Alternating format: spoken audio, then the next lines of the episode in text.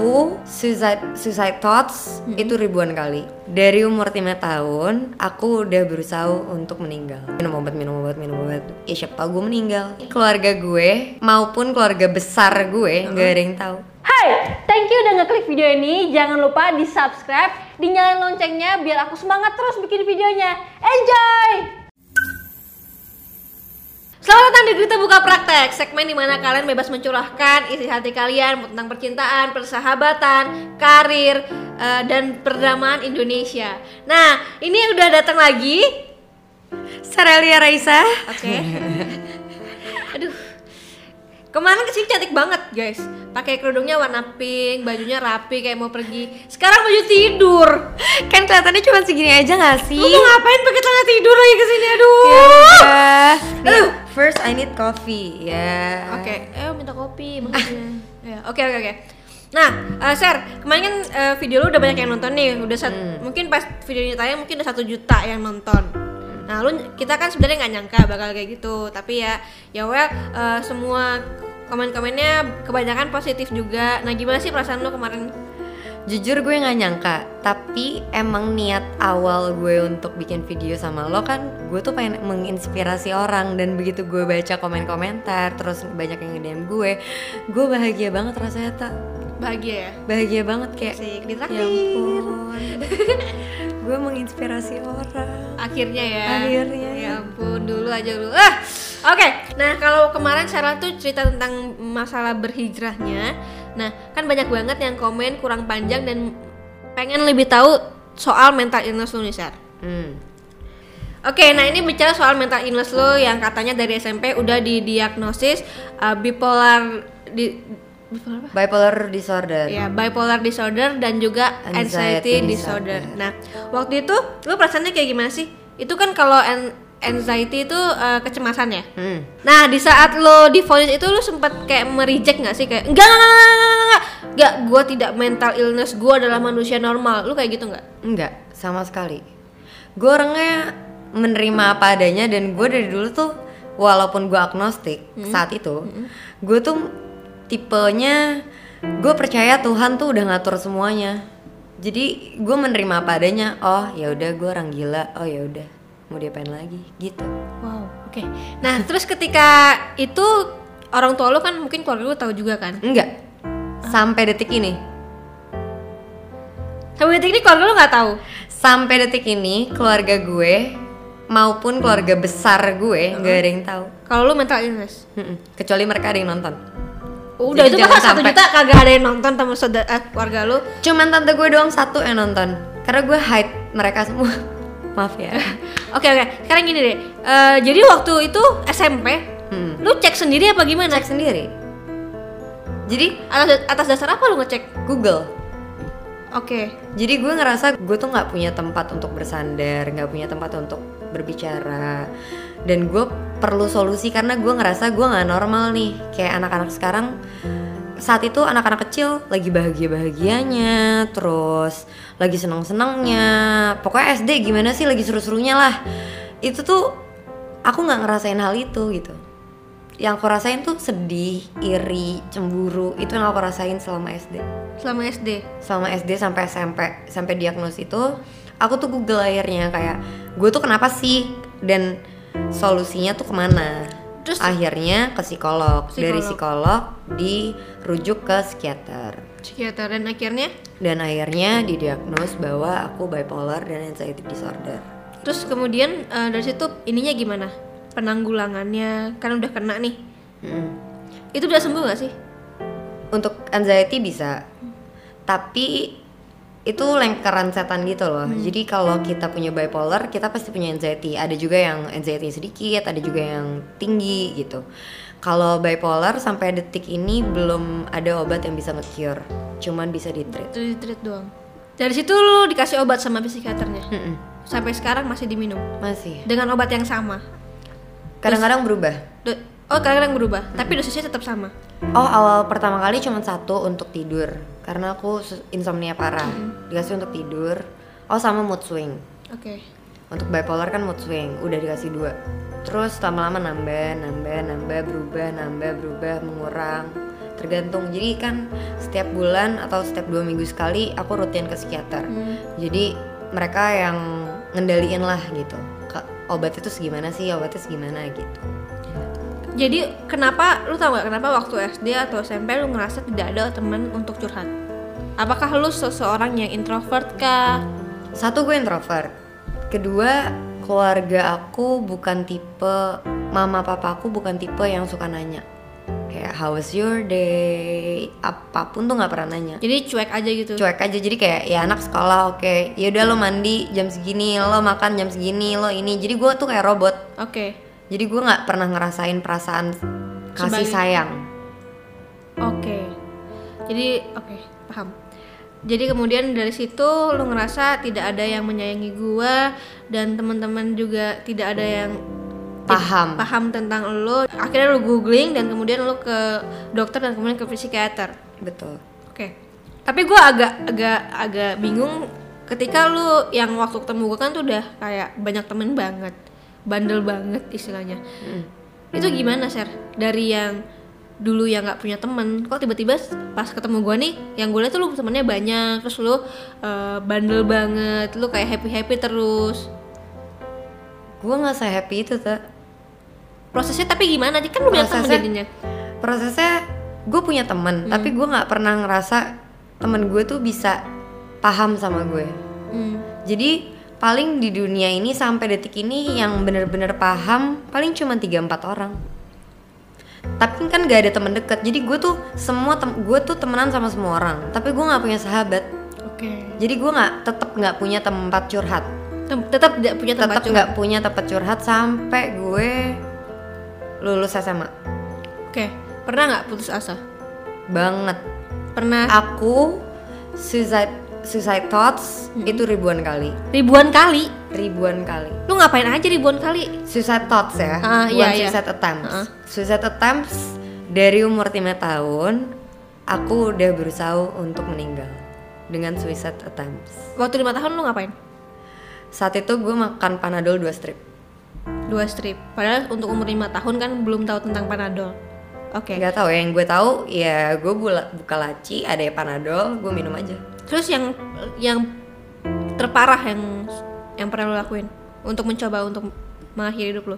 gue ngerasanya ya gue ode gitu kayak ya gue sakit gue minum obat dengan normal di pikiran gue saat itu gue ngerasa ya, oh ya udah ini normal minum obat minum obat minum obat 20 kali ya siapa gue meninggal gitu Oke. Itu yang paling parah. Paling parahnya lagi gue sering kok me- udah megang pisau tapi alhamdulillah sampai sekarang setiap kali gue megang pisau mau bunuh diri atau mau gantung diri temen gue nggak tahu kenapa selalu datang ada aja yang datang belum waktunya meninggal Iya, belum waktunya meninggal. Nah, eh, balik lagi ke penyakit lo ini. Memang belum memang belum ada eh, penyembuhnya. Mm-mm. belum ada belum ada penyembuhnya. Nah kata, nah kemarin gue chatting lu juga, katanya lu baru banget didiagnosa penyakit baru. Mm-mm. Penyakit apa?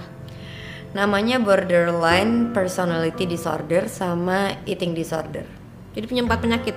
jadi sekarang gue punya empat penyakit. Nah sebenarnya borderline ini udah berbulan-bulan diliatin sama psikiater aku. Tapi baru benar-benar didiagnosnya tuh baru yang dua hari kemarin itu. Oke. Nah eh, seperti yang tadi kita bahas, kalau Cheryl ini baru didiagnosa dua penyakit lagi, yaitu adalah borderline borderline personality disorder sama eating disorder eating disorder tuh kayak eating disorder itu kayak anore- anoreksia dan bulimia Bener. Oke, sekarang lo jelasin deh. Mungkin kan banyak teman-teman yang belum tahu penyakit-penyakit itu ya. Eh, gini dari pengalaman gue dulu ya Mm-mm. Jadi gue tuh nggak pernah cerita tentang masalah makanan gue sama psikiater gue dari dulu. Mm. Karena gue ngerasa pola makan gue tuh normal. Normal. Nah, Emang pada- pola pola pola makan lu kayak Nah gimana? pola makan gue, gue bisa kayak 3-4 hari nggak makan Atau dalam sehari gue bisa makan 8 porsi. Oke, terus? Nah buat gue itu normal. Karena pola gue dari dulu kayak gitu jadi kalau Oke. gue lagi nggak makan ya nggak makan. Paling gue cuman minum karena butuh energi untuk misalkan ke kamar mandi untuk jalan aja gue susah. Dengan 2-3 hari 4 hari gue nggak makan kan nggak punya energi dong. Hmm. paling gue minum minum minuman berenergi gitu. Oke. nah dari situ kemarin tiga hari yang lalu gue baru cerita sama kakak gue. Kakak gue bilang dek kamu kan punya bipolar terus kamu juga punya anxiety disorder kamu mungkin punya borderline gak sih terus aku bilang emang lagi diliatin ada borderline atau enggak nah dek kakak adik kakak mau nanya adek punya eating disorder nggak Nah, terus gue nanya kan, eating disorder itu apa? Karena gue nggak tahu. Eating disorder itu ini kalau misalkan kamu nggak makan-makan atau kamu kelebihan makannya. Iya. Terus aku kaget sendiri kayak, Iya. loh. Jadi gue punya disorder. Terus akhirnya aku nanya ke psikiater, dok, saya ini dibilangin sama kakak saya kayak gini gini gini gini gini. Saya tuh beneran punya eating disorder gak sih?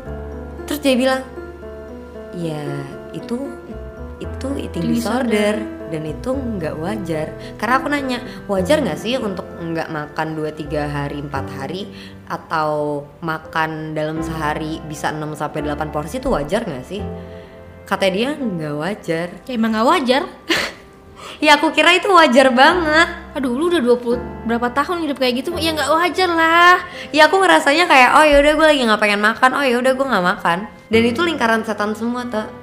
Semuanya tuh ada nyambungnya dari bipolar, borderline, anxiety sama eating disorder tuh semuanya nyambung. Oke, gue mungkin teman-teman juga belum kurang jelas yang bi- yang yang borderlines Mm-mm. itu kayak gimana? Jadi perbedaan borderline sama bipolar itu lebih ke intensitasnya.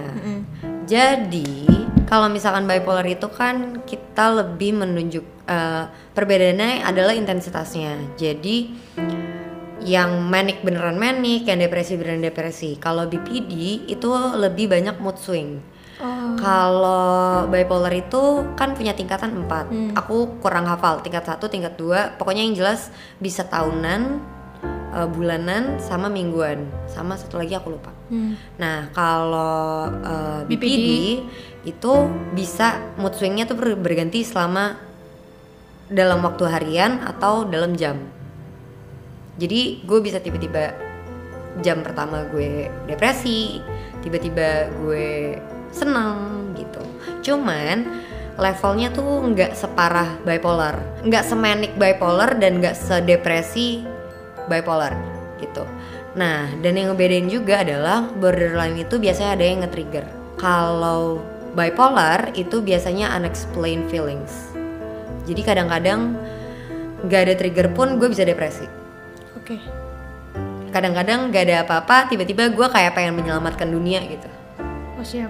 Jadi lu kayak lebih halu gitu nggak sih? Iya banget Oh, oke oke oke. Jadi rata-rata orang kayak gitu lebih kayak punya dunia sendiri. dunia sendiri jadi kadang-kadang juga aku sendiri bi- kalau misalkan BPD kadang-kadang gak bisa ngebedain yang mana nyata yang mana Gak nyata. nggak nyata gitu Oke. oh ini satu Oh, gue mau ngomong kalau misalkan borderline itu biasanya ada ketraumaan di saat masa kecil kalau bipolar kadang-kadang datang sendiri Oke.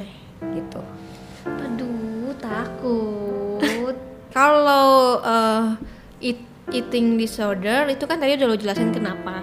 Nah, kalau si yang baru ini yang bipolar yang yang borderline borderline borderline ini eh, itu tiba-tiba kok lo bisa kayak pengen ngecek atau gitu gimana? karena sebenarnya dari awal karena dokter aku bilang em, psikiater aku bilang kalau bipolar ini bisanya bisa barengan sama borderline. Saya takutnya kamu ada borderline juga. Kita lihat ya selama berbulan-bulan. Akhirnya beneran lusa kemarin didiagnos secara bener bahwa gue punya bipolar dan borderline. Oke. Oke, nah kalau saat sekarang tuh lu masih minum obat? Masih minum obat, Saat tapi tiap hari? kan kemarin 3 sampai 5. Mm-mm. Sekarang 4 sampai 7. Tambah lagi? Nambah. Karena karena ada Karena ada eating disorder sama bi- eh, sama borderline. sekarang gue tanya rata-rata sebulan itu lo habis berapa duit untuk obat? Sama konsul nggak? Hmm, Iya semua satu untuk penyakit lo ini Un dari 4 sampai 10 juta. 4 sampai 10 juta. Kok jauh banget? Kalau 10 juta lo kenapa? Itu banyak banget. Jadi misalkan gue bener-bener ngambil satu setengah bulan, misalkan gue ke luar kota atau gue perlu syuting yang eh, ekstrim gitu, gue biasanya dikasih obat lebih banyak. oke oke oke gitu. oke Kadang-kadang kan soalnya gue ke psikiater dua minggu sekali, kadang-kadang dilihat kan soalnya dua minggu sekali, kadang-kadang sebulan sekali, kadang-kadang satu setengah bulan. Nah, Sher, eh, oke kita bahas ke yang ada di saat ini. Jadi banyak stigma orang yang mengatakan bahwa orang yang punya penyakit mental illness adalah orang gila. Pernah nggak sih lu berpikir kayak, aduh, gue gila nih, gue gila, gue gue orang gila, gue orang gila.